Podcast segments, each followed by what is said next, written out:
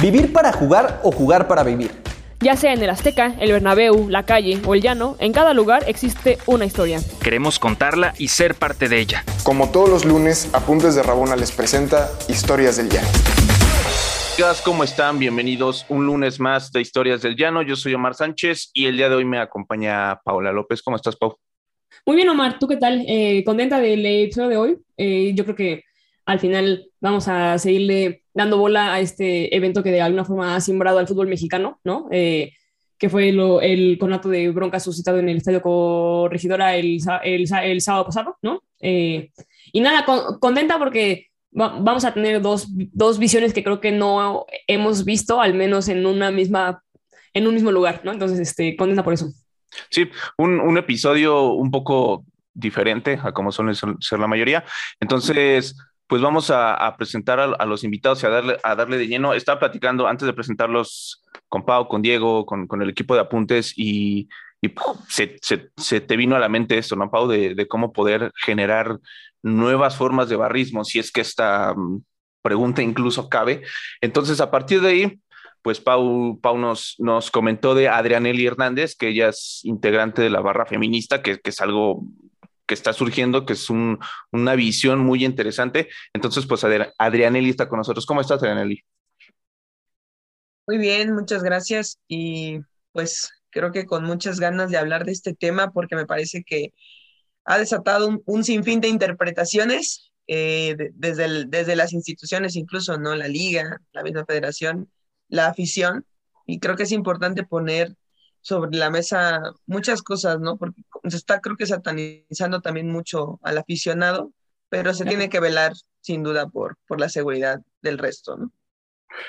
Y también está con nosotros Willy Sepúlveda, él además de que estuvo el sábado en, en el estadio, más allá de eso, pues él, él es parte de la barra 51 de Atlas desde los ocho años, desde que era niño. Entonces esto también nos abre más visiones, ¿no? Como un niño está en algo que la mayoría podemos entender de una manera más complicada, entonces también esta visión de que no necesariamente es así y cómo se vive dentro y también pues para platicar con nosotros está Willy Sepúlveda. ¿Cómo estás, Willy? Hola, buenos días. Yo feliz de estar aquí y de poder aportar un poco, eh, más allá del quizás del anecdotario que claramente pues sí llama la atención en tanto quizás mi caso como el de otras muchas historias de supervivencia, el, como bien mencionan, poder apuntar a cuáles son esas condiciones bajo las cuales es eh, prevalente o es válido, es legítimo que un barrismo pueda, pueda subsistir y qué condiciones tienen que, tienen que observarse para que pueda erradicarse las prácticas que, que realmente no hacen bien ni al fútbol mexicano ni al aficionado mismo. Entonces, Pau, si te parece, antes de entrar como de llenísimo, si nos platicas un poco Adrianelli como de, pues, pues de esto de, de, la, de la barra feminista, cómo surgió y digamos, cuál es la esencia de, del, del movimiento.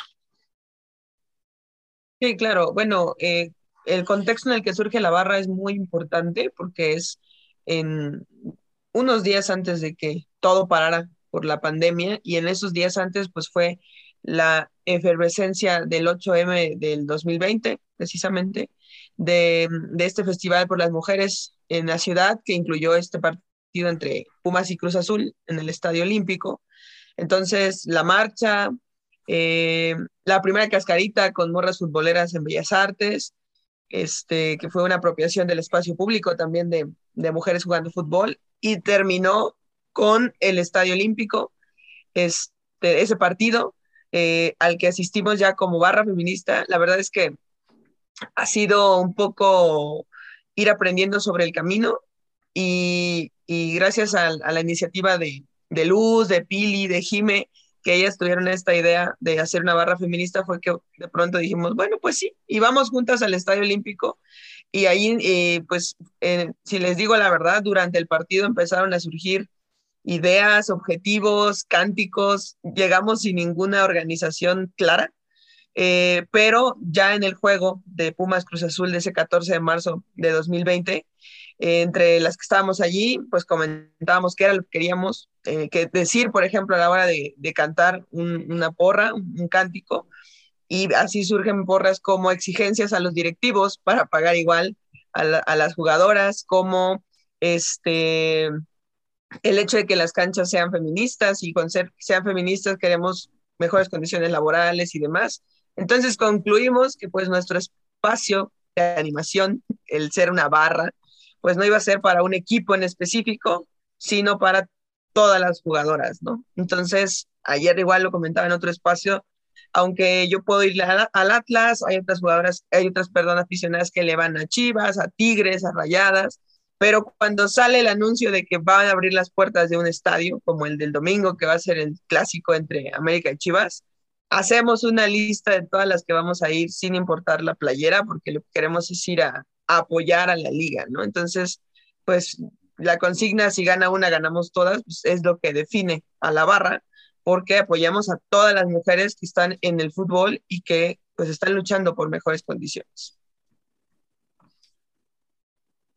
No, al, al, al final, o sea, justo, o sea, yo quizá en esto quería, bueno, no ahondar la, la pregunta, sino eh, entiendo el contexto con, totalmente distinto de la barra femenil, ¿no? Este, y luego tenemos a la barra 51 donde está Willy, y en este sentido, también queda lo que les comentaba, me hizo mucho ruido cuando Miquel en, las en una de las muchas declaraciones que hizo fue como, en México de manera conceptual no existe lo que es una barra, ¿no? Entonces, quizá ahí me gustaría preguntarle también a Willy, ¿no? O sea, que, que creo que él ha estado más inmerso en, en, el sentido como tradicional de barras o de grupos de animación, o sea, realmente, este, ¿qué piensas al, respecto, no? O sea, ¿qué es? O sea, teniendo quizá lo que hoy puede ser una nueva barra, que es la, la, feminista, ¿cómo contrasta con lo que tú has vivido desde los ocho años?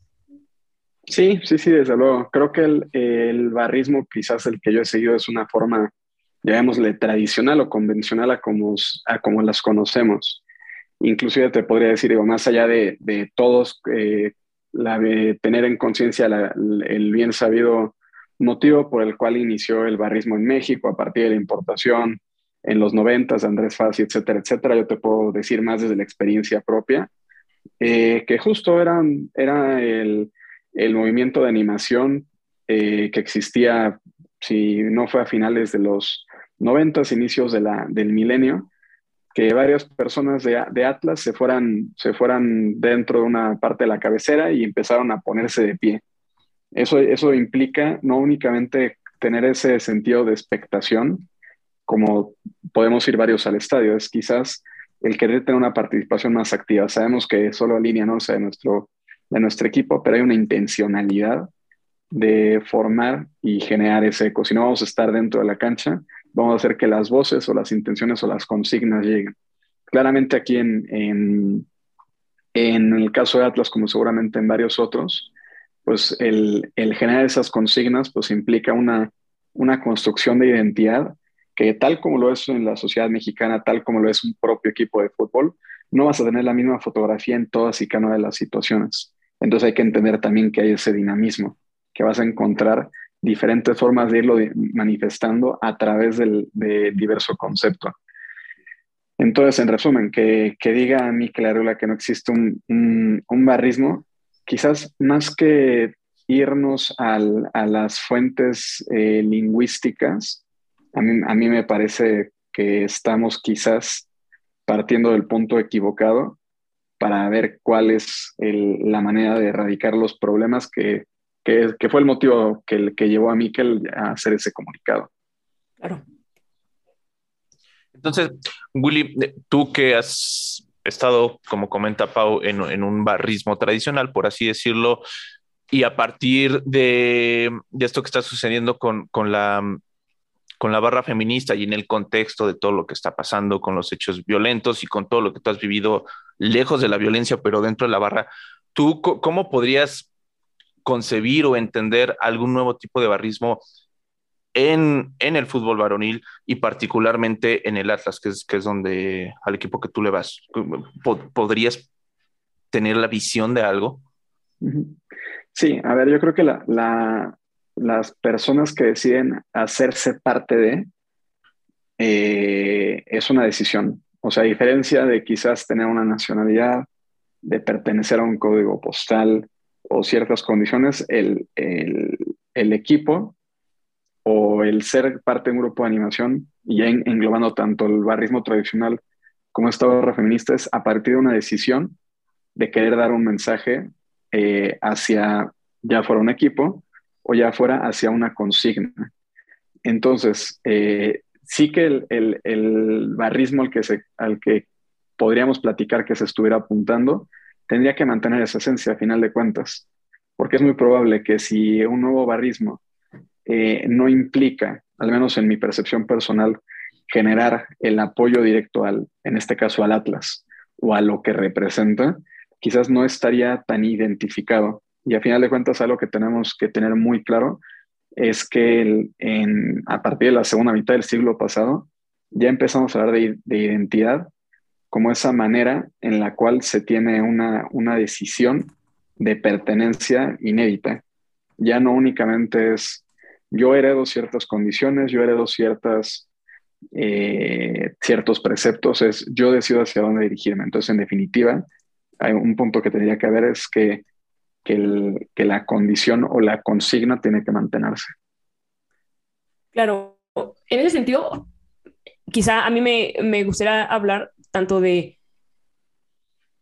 tanto de cosas que unen y cómo cambian, eh, por ende, la dinámica de la barra, y también de dimensiones, ¿no? Porque justo, si lo que cambia es la identidad, o sea, porque en el sentido tradicional de la barra, por ejemplo, de la barra 51, la unión es el fervor por Atlas y el apoyo al equipo Atlas, ¿no? En cambio, en la barra feminista lo que une es un principio de igualdad o equidad de género. En ese sentido, eh, quizá preguntarle a, a cómo, o sea, cómo cambia uno en tamaño, ¿no? Porque creo que es más difícil eh, grasp o agarrar un principio que, que un color, digamos, en, en, un equipo tradicional. Y también, este, si quizá eso te puede llevar a formas de control distintas. O sea, yo, yo no sé siquiera si la barra feminista, por ejemplo, tenga un registro de quiénes están, ¿no? Número, tamaño, y también justo en cuanto los tamaños empiezan a cambiar, ¿cómo cambiaría la dinámica, ¿no? Este, podrían hablar con clubes, pueden pasar, si no, como, como, como no es un club particular, este, no sé si tengan facilidades o no para entrar a un estadio, si les pongan trabas, ¿no? Eh, ¿Cómo cambia, o sea, cómo este cambio de factor unión, ¿no? En, en un mismo grupo cambia la, la dinámica de la, de la barra? Y es que creo que estamos en un, además en un momento histórico, me parece, a nivel no sé, nivel sociedad, que, que, en el que estamos viviendo muchos cambios, ¿no? Entonces, como bien mencionabas, creo que, y, y, y aunque se nos ha cuestionado incluso el, el, el, llamarnos barra, por ejemplo, Exacto. pues es que tenemos esta, esta, este punto en común, como lo que has mencionado, apoyamos, ¿no? Apoyamos algo en, la cual, en lo cual todas las integrantes de la barra estamos totalmente convencidas, ¿no? Que son eh, la necesidad de mejores condiciones, lo, con todo lo que implica mejores condiciones para las futbolistas, ¿no? En especial de México, pero incluso pues, hablamos de fútbol internacional, ¿no? Eso es, es lo que nos une como barra. Y bueno, ¿por qué, por qué sí eh, quedarnos con el concepto de barra? Ahorita mencionaste así como varias cosas y saldrían un montón, tal vez lo voy a dejar en un, en un, en un punto y a lo mejor nos da para seguirlo desmenuzando entre, entre los cuatro. Eh, una de las cosas que también nos unió fue el hecho de que algunas al principio comentaban que te habían tenido ganas de, de integrarse a algunas barras de, de, sus equipos, ¿no? A Pumas, este, a, a, de Cruz Azul, no sé, y que por ser mujeres no se les había facilitado tanto, ¿no? Entonces okay. decían, bueno, yo quería tocar el tambor en la Rebel, ¿no? O en, las, en, en, en la barra de, de Cruz Azul, no sé, pero me dijeron que no podía porque, o sea, o me sentí como en un espacio no tan seguro, no sé. Había ese tipo de comentarios. También de compañeras. Cuando llegan a la barra, también nos dimos cuenta que, o sea, claro, el apoyo a las jugadoras por las mejores condiciones, pero también el hecho de poder ser aficionada sin, eh, sin algunos temores, sin algunos eh, prejuicios, sin algún, tú no eres de aquí, ¿no? Porque claro. muchas se sentían que no podían integrarse a las barras de sus, eh, de sus respectivos equipos, dominadas obviamente, o sea, en número, pues las barras de los equipos de la Liga MX varonil, pues están mayormente integradas por hombres. Hay mujeres, claro, las hemos visto, pero las compañeras sí nos decían eso. Entonces, fue como una forma de volver a los estadios, de volver a vivir esa pasión por ser aficionada al fútbol, que muchas compañeras de la barra nos lo cuentan, lo habían dejado porque no se sentían integradas y ahí nos tendríamos que ir pues a estudios tal cual donde, se menciona, ¿no? El deporte como un espacio históricamente masculino, cuando las mujeres ingresamos en lo que sea, jugadoras, aficionadas, eh, periodistas deportivas, directoras técnicas, todo, es más complejo entrar porque somos cuestionadas, cuestionadas en muchos aspectos, ¿no? A ver, ¿y tú por qué estás aquí, no? ¿Qué tanto sabes de deportes? ¿No te gusta el fútbol? O sea, este cuestionamiento constante a las mujeres en la barra pues, no existe porque damos por hecho que amamos el fútbol desde muchas desde igual desde niñas y que no habíamos encontrado un espacio en el cual pues no se nos se nos juzgara, ¿no? Bajo este ojo patriarcal de neta te gusta el deporte si eres mujer. Entonces, hay muchos elementos, yo lo dejaría en este que también nos permitió vivir el ser aficionadas, eh, como, como no lo habíamos podido vivir muchas con nuestros propios equipos, ¿no? Sobre todo en la rama varonil. Claro. Ahí hay algo contrastante que, que al menos yo veo que está pasando en general en el fútbol femenil, que es un espacio que, que en muchos sentidos se está desarrollando mucho más ajeno que la sociedad misma a, ciertos, bueno, no a ciertos, a las costumbres machistas, eh, eh, como tú comentas, en, este espacio específico tú sientes una mucho mayor libertad de expresión desde la parte eh, femenina o de, o de ser mujer.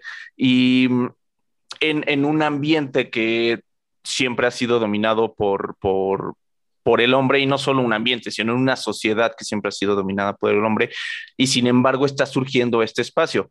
Pero en la medida de que ojalá así sea y vaya creciendo y se vaya masificando más, ¿tú eh, cómo, crees que, que, eso vaya mm, afectando o haciendo e, evolucionar a la barra. Es decir, por ejemplo, ahorita en, la marcha de, del 8M, pues vemos que hay diferentes visiones y perspectivas del feminismo, que se habla incluso de, de feminismos y que como es natural, pues las propias mujeres tienen diferentes perspectivas de qué camino seguir. Entonces, ¿tú crees que esta parte social de de que el propio feminismo, de que el propio impulsar a, la mujer, en este caso en el deporte, en tanto vaya creciendo, se vaya haciendo un poco más complejo, ¿cómo crees que vaya evolucionando si es que, esto se va masificando más? Sí, es un reto, la verdad es que es un reto porque pues empezamos siendo que les gusta, o sea, creo que teníamos un grupo de WhatsApp de 20, ¿no? 25 personas eh, cuando empezamos a ir a los estadios, pues más gente, más mujeres se nos unían. Decidimos abrir otro, otro chat público incluso que es en Telegram. O sea, la verdad es que cada que vamos a un estadio o que van las compañeras a un estadio, hay quien terminando el partido te aparece, ¿no? Tal se unió, tal se unió, tal. Cada partido se unen este, eh, eh, aficionadas nuevas y eso ha significado un reto. Incluso hemos tenido no, no, no, no discusiones que nos separen, más bien expresiones de puntos de vista sobre temáticas en específico, ¿no? Sobre quizá actitudes de ciertas jugadoras, de cómo se interpretan a partir de, del feminismo. Entonces, eh, ha sido un reto la organización, pero creo que se ha mantenido algunos puntos que son comunes a, los feminismos, como bien dices, porque se puede hablar de, de feminismos o de el feminismo y de eh, con mayúscula, ¿no? Y del feminismo con mayúscula, dentro de él diferentes formas de, de, ver el feminismo abolicionista, radical, qué sé yo. Todas podemos quizá tener diferentes perspectivas, pero tenemos algunos puntos en común, ¿no? Como el hecho de que, este, que no exista esta rivalidad eh, tóxica, que creo que es algo que está muy impregnada en las barras varoniles, ¿no?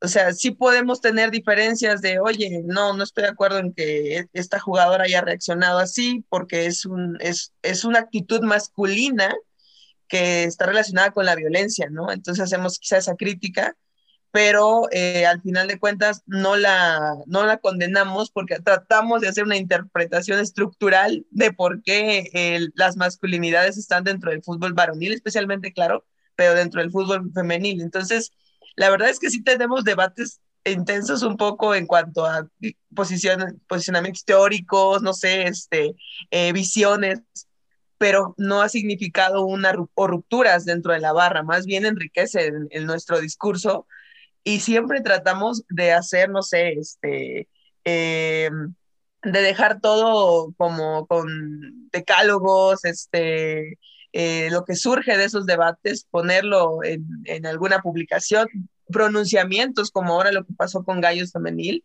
o sea, se, se, se trabajó a ver cómo nos vamos a posicionar de que no estamos de acuerdo en que cuando se trata de sanciones, ahí sí van parejos, varonil y femenil, pero cuando se trata de apoyo, pues no. Entonces, aunque hay diferencias, quizá por, porque, como dices, va creciendo, ahora somos 100, más de 100 integrantes en el chat de toda la República, y claro que hay visiones distintas del feminismo, pero no nos ha llevado a, romper la barra, sino a enriquecer este, nuestros puntos de vista. Ahora, Willy, tu, tu caso fue pues, totalmente distinto. Cuando te, te uniste o empezaste a ser parte de la barra, pues obviamente este nivel de conciencia era imposible, eras un niño. Entonces, ¿cuál fue tu primer impacto al, al que seguramente pues fue la, la, pasión por el fútbol, por el Atlas, pero estando ahí dentro, ¿cuál fue tu primer impacto de descubrir ese mundo? Sí, a final de cuentas, eh, a mí me emocionaba muchísimo. Primeramente, saberme que no era el único, eh, más en un, en un, equipo que no era de la ciudad, que era un equipo donde pues, yo solo conocía quizás a mi hermano o algunos familiares. Yo viniendo de Jalisco con mi familia, estando en la Ciudad de México, pues ves otra, otra dinámica distinta. Claramente hay una, hay una impresión porque tú de, de 9, 10 años no estás acostumbrado a esa quizás a ese impacto en el cual eh, ves eh, ya gente de 18, 20 para arriba años, en la cual te pueden estar soltando una mala palabra al aire y pues al principio si te espantas y algo te ves que es, que es parte de una dinámica y, y comienzas, o al menos en mi caso, comienzas a tratar de, de acotarlo. Eh, y, creo que si bien la actividad de estar 90 minutos más, un, unos minutos antes más, unos minutos después, dentro de la barra, pues es, es, este, es espacial eh, y temporalmente la misma dinámica, pero conforme tú vas creciendo, al menos en mi caso, tratas, tratas de irlo madurando de otra forma, ¿no? Al grado, recuerdo muchísimo eh, cuando comencé a viajar con la, con la barra del, de la Ciudad de México a otros, a otros lugares, inclusive habrá sido a Puebla, Pachuca, Guadalajara, a, otras sedes. Y recuerdo mucho la primera vez que hice un viaje largo con ellos, eh, bastante nervioso porque al final de cuentas yo siempre viajaba, pero por aparte. El barrismo no siempre es, llegas con los camiones, a veces llegas hasta el punto de, del estadio y ya te encuentras a los demás. Y yo en ese momento me daba, me daba por escribir muchísimo. Eh, y le dije, oigan, quiero compartirles algo, ¿no? De 19, 20 años más o menos. Mm, eh, todos los del camión se detuvieron y les, y les platiqué una historia, les platiqué pues más básicamente un escrito en el cual reflejaba pues cuál era mi motivo para irle al Atlas, ¿no? Claramente a partir de eso, eh, la gente que inclusive estaba ya poniendo música, que estaba acabándose el six de cervezas y demás, se detuvo. Y nada más entre todos nos, hicimos un círculo y muchos entre lágrimas este, platicaban para ellos qué significaba ser de Atlas. Eh, recuerdo mucho a una, a una muy, muy buena amiga de la barra que, que ella inclusive en lágrimas decía es que para mí esto significa pues una escuela de valores. Significa de una forma rara el aprender eh, la fidelidad, el aprender el compañerismo, el aprender de que aunque tengas el marcador en contra, tú vas a seguir apoyando. Y para mí eso fue un, momento precioso que todavía sigo atesorando, haber sido 10, 11 años, y que me doy cuenta que, que a veces tenemos la oportunidad de concientizar un poco más el qué nos tiene en este, en este espacio y en este lugar. Eh, y ahora escuchando desde luego a Adrianelli acerca de esta concientización que se hizo desde un momento originario, sí veo necesario que, que podamos tener esos momentos de concientización. Al final de cuentas, yo creo que gran, gran, gran, gran mayoría de las personas que, que están dentro de la barra, de quienes yo he tenido eh, la oportunidad de conocer, mantienen esos mismos valores. Eh, todavía minutos antes de que sucediera la masacre en Querétaro, una de las personas hospital, que, hoy, que ahora siguen hospitalizadas, yo platicaba con él al lado y me platicaba de sus anhelos, de sus sueños, de a dónde estaba apuntando. Y creo que merecemos acordarnos de eso y tenerlo más consciente el día de mañana, tanto para no ser em, los agresores en definitiva, como para dignificar el que nos tiene en, ese lugar y en ese espacio. Y, te, iba a preguntar, quizá con esto me contestaste, que si tuvieras que, en el contexto de, la violencia, tanto en el fútbol como social, si tuvieras que atesorar un aspecto de, de, de ser integrante de la barra y tuvieras que totalmente desechar uno, ¿cuáles serían? Supongo que este es con el que te quedarías, ¿no? El que nos acabas de decir. Sí, sí, sí, y, creo que también el, tener el ejemplo de, varias personas, no si es circunstancial o no, todavía no he sabido resolverlo, pero sí que me encuentro súper privilegiado de, tener con, estas personas historias de superación y de trascendencia increíbles. Creo que eh, lo único que necesitas para ser parte de una barra es, ser, al menos en, estas barras tradicionales, es tener un, un fin en común que es el equipo cómo llegaste al equipo. Hay mil maneras. Puede ser, puede ser el, de la, el de la cabecera alta, puede ser el del palco, ahí eso no importa en absoluto. Eh, ahí lo que interesa es eso, y a partir de ahí te vas enterando de historias. Recuerdo mucho, en verdad, de, historias de superación espectaculares, de personas que, que, en su vida estaban insatisfechas y el, y el día siguiente tomaron la pasión de la, de la gastronomía y, se, y de pronto acabaron en Francia, en, una de las más altas cocinas, personas que, se, que eran eh, doctores en biología, doctores en matemáticas, padres que de veras sacan adelante a, sus hijos, líderes natos de sus comunidades, que dices, es que esto, esto es distinto, esto, esto realmente es, es, es, es inspiracional, eso es lo que más, digamos, que, que, me, que me lleva. Y en contraparte, aquello que es lo que quisiera yo que no existiera, es de que es, de que es aquellos con los que es, es para aquellos que se sintieran inconformes con quitar todo aquello que no es, que no es esencial dentro de un barrismo y que vieran que las cosas fueran distintas. Que imaginemos que si alguien se, se encuentra inconforme, que el día de mañana ya no hubieran peleas en las barras y que, y que estuviera inconforme, que se dieran cuenta que, que, por ejemplo, el día de mañana no hay, no hay venta de alcohol y sienten que ya no es lo mismo, que ya no merece la pena, entonces esas personas para mí no merecen estar. Todos aquellos que estén distanciados del fin último, que es en este caso el apoyo al equipo y la promoción de valores que hay alrededor, para mí te diría que no, que no hay un merecimiento en, en prevalecer esas, esas actitudes o esos personajes. Claro. En este sentido, miren, sabemos que el foot es reflejo de la sociedad, ¿no? sabemos que también a, través del deporte se puede incentivar cambio en la, en la sociedad. Ahorita con lo que pasó en, en la corregidora, eh, también hay un consenso, creo, en, que las sanciones no fueron tampoco, eh, o, sea, o que quizás las, las, las, sanciones son un, un, poco cortoplacistas y que realmente no hay un plan estructurado para atacar el problema de raíz, ¿no? Eh, también entendemos, y eso estoy casi, casi segura de que lo dijimos en el episodio pasado, el, entorno de violencia en el fútbol mexicano, si bien con datos así de grandes son, o sea, son, digamos, uno en varios, hay conatos de violencia, ya está, estadísticamente hablando, como uno cada cinco semanas, ¿no? Más o menos. Eh, y también sabemos que el camino a la equidad no es un camino que tenga una directriz trazada, ¿no?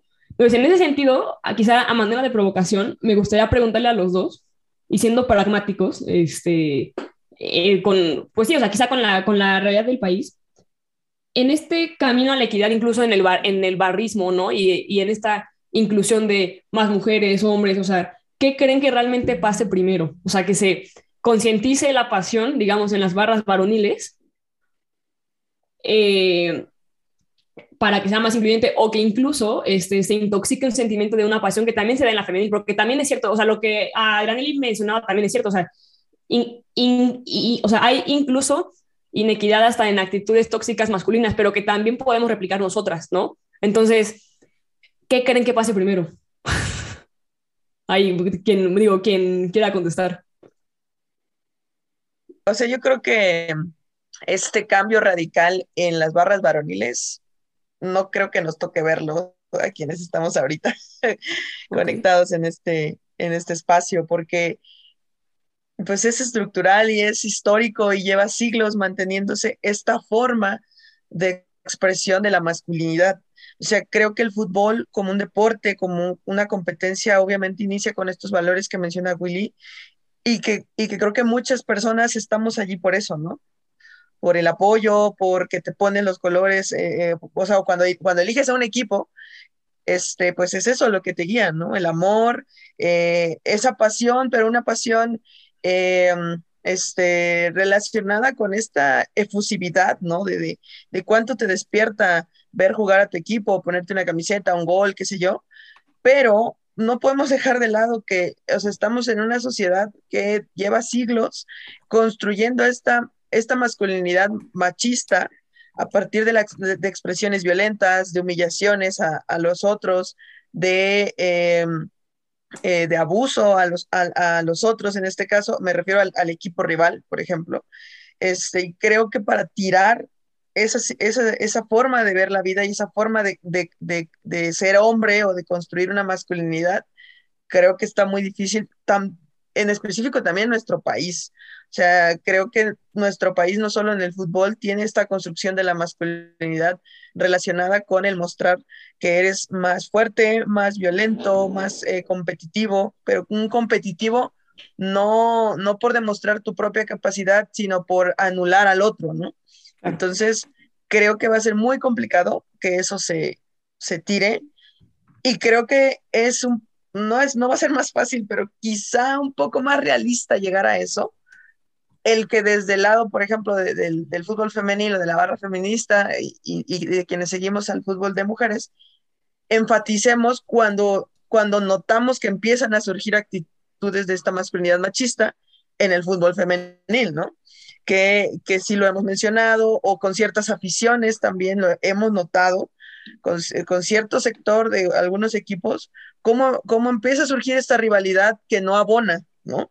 Esta rivalidad que en lugar de buscar que toda la liga crezca o que su equipo crezca, lo que busca es humillar a las rivales, ¿no? Entonces, creo que más bien podemos enfatizar o, poner el dedo en la llaga cuando notemos que eso pasa en femenil y quizá a través de eso empiece a haber un cambio del otro lado, pero para que cambie en varonil yo así lo veo un poco más complicado o que no, no creo que sea imposible, pero creo que va a tardar más tiempo, o sea, por eso digo, no creo que me toque verlo, creo que podemos poner las piedras para, eh, para construir eso, pero va a ser un camino más largo, mucho más largo.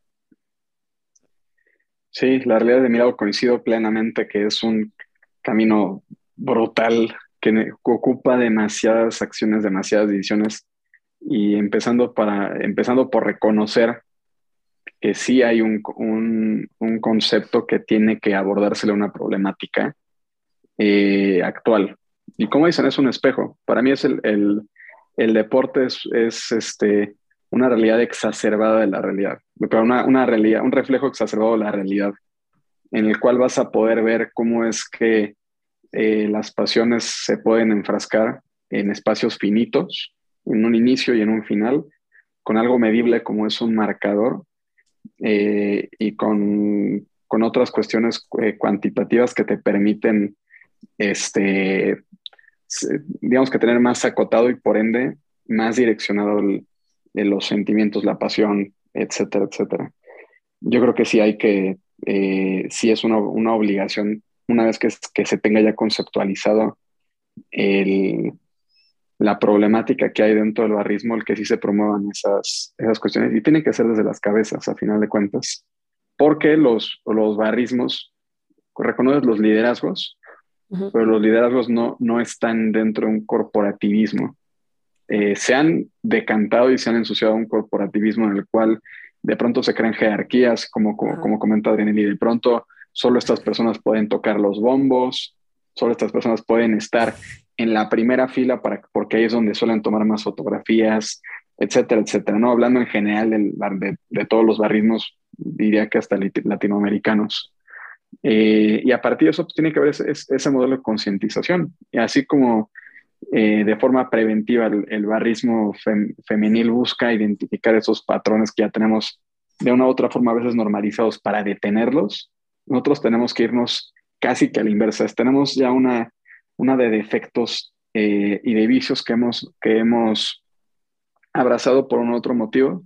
Es momento para enfrentarlos y para ponerlos de frente y a partir de ahí tratar de retirarlos. Eh, y claramente eso ocupa muchas cosas porque van a ver, van a ver quienes digan que, que se está perdiendo la virtud, que ya no es lo mismo, que etcétera, etcétera. Pero creo que es un ejercicio necesario. Ya si me preguntan cuánto tiempo tomará, eh, no me consta, es bien complicado decidir el, el, tiempo, pero si podemos iniciar ya, definitivamente será menos tiempo del que nos tome si es que no comenzamos a hacer nada. Está, está muy interesante la plática, Pau, Willy y Adrianelli. Se nos va yendo el tiempo, pero un, tema más antes de que, de que vayamos cerrando.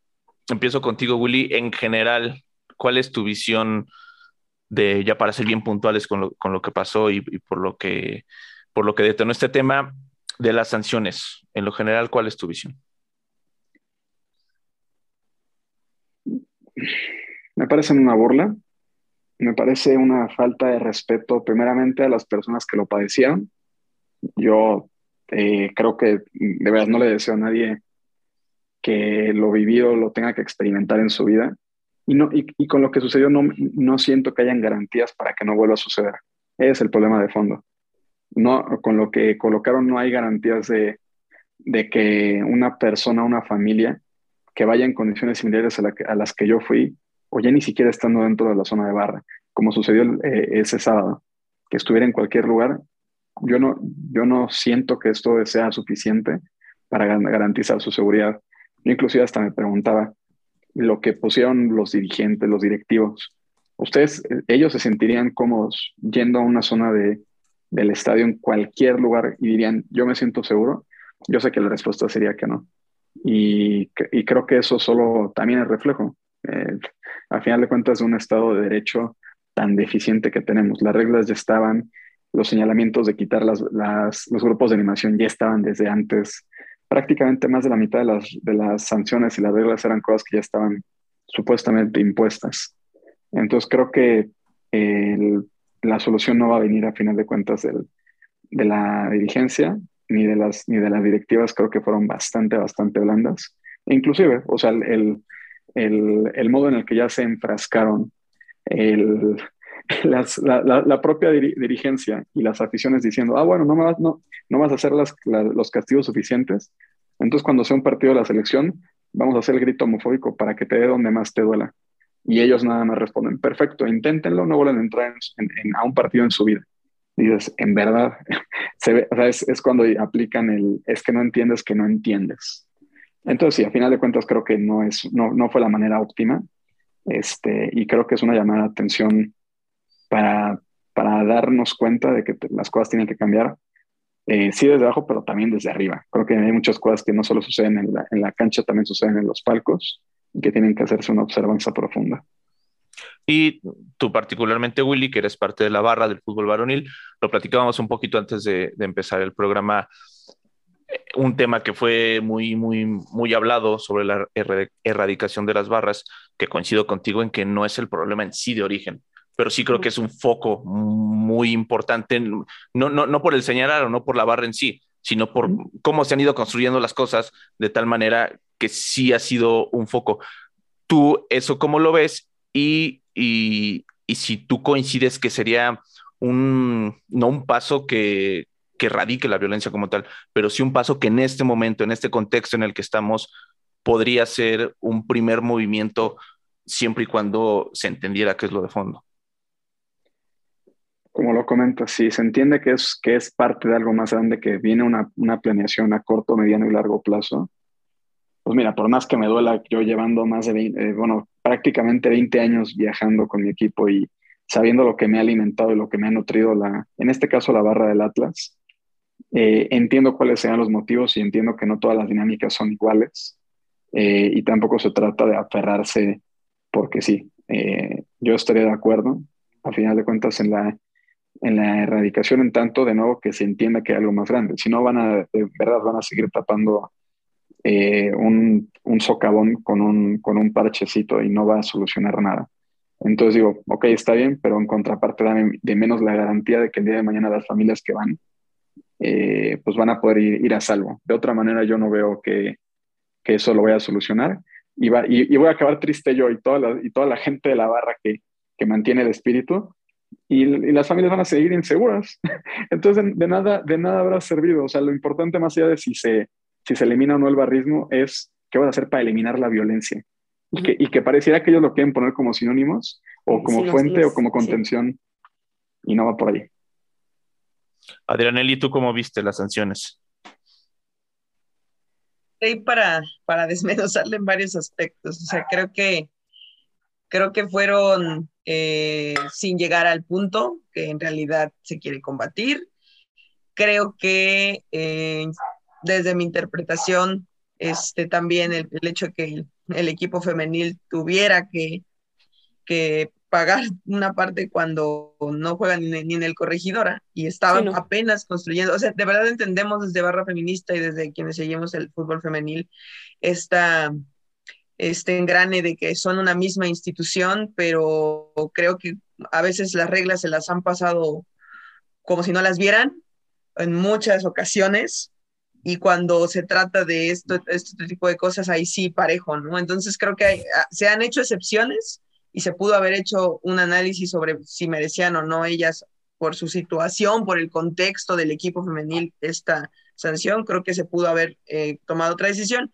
Y por otro lado, me parece que eh, acaban de tocar este, ustedes eh, puntos importantes. Creo que lo que no se está combatiendo es la violencia. Y, por ejemplo, me parece muy loable y, lo, que, lo que hizo Chivas, no, no, no, es la solución de ya en una semana o un mes, pero creo que es un ejemplo para que el resto de, de clubes se lo cuestionen. El hecho de anunciar que van a cambiar su narrativa, que van a hacer otra, otro tipo de modificaciones porque no, no abonan, ¿no? Estas narrativas, lo decía Claudia Pedraza, bélicas, ¿no? Entre equipos de sí, guerra, pelea, lucha. O sea, sí, pero es que son términos, el, deporte es eso, sí, sobre la cancha y ya ahí se queda, ¿no? Lamentablemente el discurso cuando no se, no se enfoca de manera adecuada se puede interpretar malamente, ¿no? Y creo que muchos aficionados lo han hecho y, llevan esa lucha, esa pelea, esa guerra a, a, las a las gradas cuando no debe ser así. Y también un llamado de atención a los medios de comunicación, porque de verdad yo el, día que sucedió esto, que además yo estuve en shock varios días y, harta de, esta situación, lo, lo, que yo recordé fue este momento en el cual, como desde los medios se ultra satanizó que jugadores de Chivas y América rieran después de un clásico, se saludaran, eh, ah, sí, hola, ¿cómo estás? Y se tomaran fotos y riendo, y bueno, o sea, se volvieron locos varios eh, líderes de opinión, lo diría entre comillas, en el deporte, que cómo era posible que un jugador de Chivas terminara así este, después de un clásico que había perdido, ¿no? Por, son personas, son personas y la guerra termina cuando suena el silbato de que terminó el partido, ¿no? Entonces, el hecho de que se cuestione que no podamos convivir como aficionadas de, o aficionados de distintos equipos o como jugadores de distintos equipos, creo que dice mucho y creo que ahí está lo que en realidad se tiene que combatir desde las instituciones, pero se pasó de largo todo eso, me parece. Sí, hacer también lo que dice Adrianelli, o sea, es irreal cómo es de que se tiene tan normalizado, en, inclusive en en los, en los medios esa romantización del conflicto. El querer hacer, o sea, y, les va a sonar a ustedes, imagínense el, ahora sí que el, el, programa futbolístico que les suene. Va a estar una persona agresiva, dando ataques certeros eh, y, opiniones muy, muy polémicas y agrediendo, agrediendo verbalmente a todas las personas que están en el panel.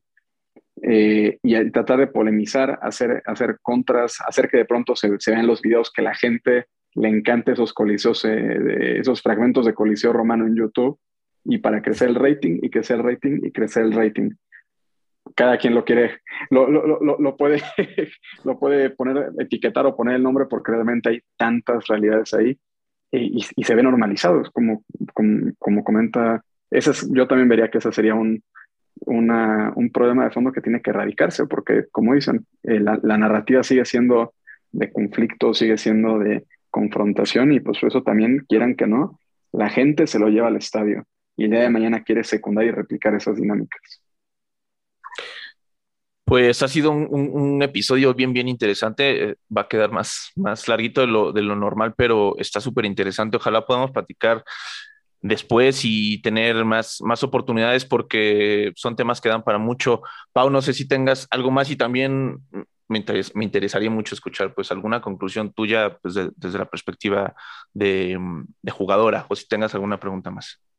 No, pues nada, yo creo que coincido en el sentido de que quizá tenemos que llegar a este punto donde hay que relativizar un poco el fútbol. O sea, que eso es raro que te lo diga una jugadora, ¿no? Pero sí creo que entender que la vida misma es más que el deporte y es un poco más por eso. O sea, que sí creo que hay valores humanos más importantes que quizá los que luego el deporte en cancha te promueve, que es justo como la confrontación directa, porque no sabemos dejarlo solamente en la cancha, ¿no? En ese sentido, pues mira, como, como jugadora, al final nosotros nosotras eh, y, también los, o sea, los jugadores, por, por, más que en teoría eres como el protagonista del encuentro, en este tipo de decisiones, pues realmente estás en la parte más abajo del, del escalafón y no tenemos ninguna injerencia en las medidas, ¿no? Este, que eso es muy real. Eh, por ejemplo, ahorita como jugadora yo entiendo el enojo del sector aficionado. Eh, o sea, uno porque se le quiere satanizar, dos, este, incluso la reacción de, casi casi querer este, forzar también, eh, digamos, que México no vaya al Mundial, ¿no? Entonces, en ese sentido, también nosotros estamos en una situación entre, pues no como espada y pared, ¿no? Pero creo que como, o sea, como persona entiendo el enojo, sí creo que las, las, las sanciones fueron cortas, digo, yo, yo no sé si llegaría como a este tipo de cosas, pero también tienes el lado de que pues, trabajas en la industria, ¿no? Entonces también este, la industria va a ser parte de esta narrativa donde por ejemplo, él grita por la paz, o sea, al final, eso, o sea, como que no sé cómo pensar, o sea, al final, o sea, con, con, nosotros va a estar ahí, o sea, estuvo en el protocolo, ¿no? Eh, se, se, tomaron medidas, pero no, como que no sé qué pensar de la, de la retórica, ¿sabes? Porque, en, o sea, es cierto, por ejemplo, que yo jamás voy, voy, a estar a favor de que en un estadio se grite puto, por ejemplo, pero justo en este contexto de qué pasó, eh, la reacción de la federación en, bueno, pues el que grite se, se va afuera es como de, bueno, ¿por qué no tuviste esa misma reacción antes, no? O sea, este, y, y tú como jugadora, pues al final como que eres parte de imponer esa narrativa porque pues, estás en el protocolo, ¿no? O sea, entonces en ese sentido de las cosas, pues bueno, estamos ahí, ¿no? Eh, creo que también es una posición un poco complicada y nada, que también queremos como todos que, que lo que sí pase es que la violencia pues no impregne, o sea, no sigue impregnando los estadios, ¿no? Y esperar que eso pase y que, pues, que eh, con el tiempo, pues sí, el fútbol mexicano sea más sano en, en, en todas sus dimensiones, ¿no? Ahorita, ahora sí, para despedirnos, que, mencionaban, por ejemplo, de la narrativa que está cambiando Chivas, en general ha sido un equipo que ha tenido mucho esa tendencia, otros equipos, recuerdo que América fue el primero que puso algo en, en los colores de la bandera LGBT y más, sin embargo, también tienen arraigadísimas tanto estos equipos como muchos más, pues otras costumbres y entonces es cuando la retórica resulta muchas veces cuestionable y a veces hasta insultante. Entonces, en ese sentido, bueno, con las medidas que ahorita están tomando equipos como Chivas, etcétera, me gustaría mucho que en, seis meses, que sea el nuevo clásico, tengamos otro episodio y en un año que se acabe la sanción de que la, la, sanción de Querétaro, que vuelvan a jugar con, con, público, tengamos otro episodio para que también podamos reflexionar acerca de, pues, de realmente cómo han ido evolucionando las cosas, porque ya hemos estado aquí, ¿no? Cosas más, cosas menos, particularidades más, pero finalmente ya hemos estado en estos momentos supuestamente paradigmáticos, pero las cosas se, se, se repiten. Como decimos, muchas de las sanciones en teoría ya estaban funcionando y, resulta que vuelven a ser sanciones paradigmáticas cuando ya lo habían sido antes. Entonces, bueno, pues muchísimas gracias, Adrianelli, muchísimas gracias, Willy. Pau, muchas gracias. Creo que ha sido un episodio que a mí me gustó mucho. Entonces, si les parece, pues cerramos eso, Pau, Adrianelli, Willy y quien se nos una en seis meses, hablar nuevamente sobre esto y hacerlo en un año a ver cómo van las cosas. Claro que sí. Feliz lunes a todos y pues nada, que la pasen muy bien, disfruten su semana y hagamos del fútbol una cosa mejor de la que es hoy. Ojalá que sí. Pues bueno, gracias Willy, gracias Adrianelli, gracias Pau. Yo soy Omar Sánchez. Esto es Apuntes de Rabona, Historias del Llano. Nos vemos el próximo lunes. Disfruten su semana, como dijo Pau. Gracias y adiós. ¿Quieres más historias? Síguenos en todas nuestras redes sociales como Apuntes de Rabona para ver el mundo desde el futuro.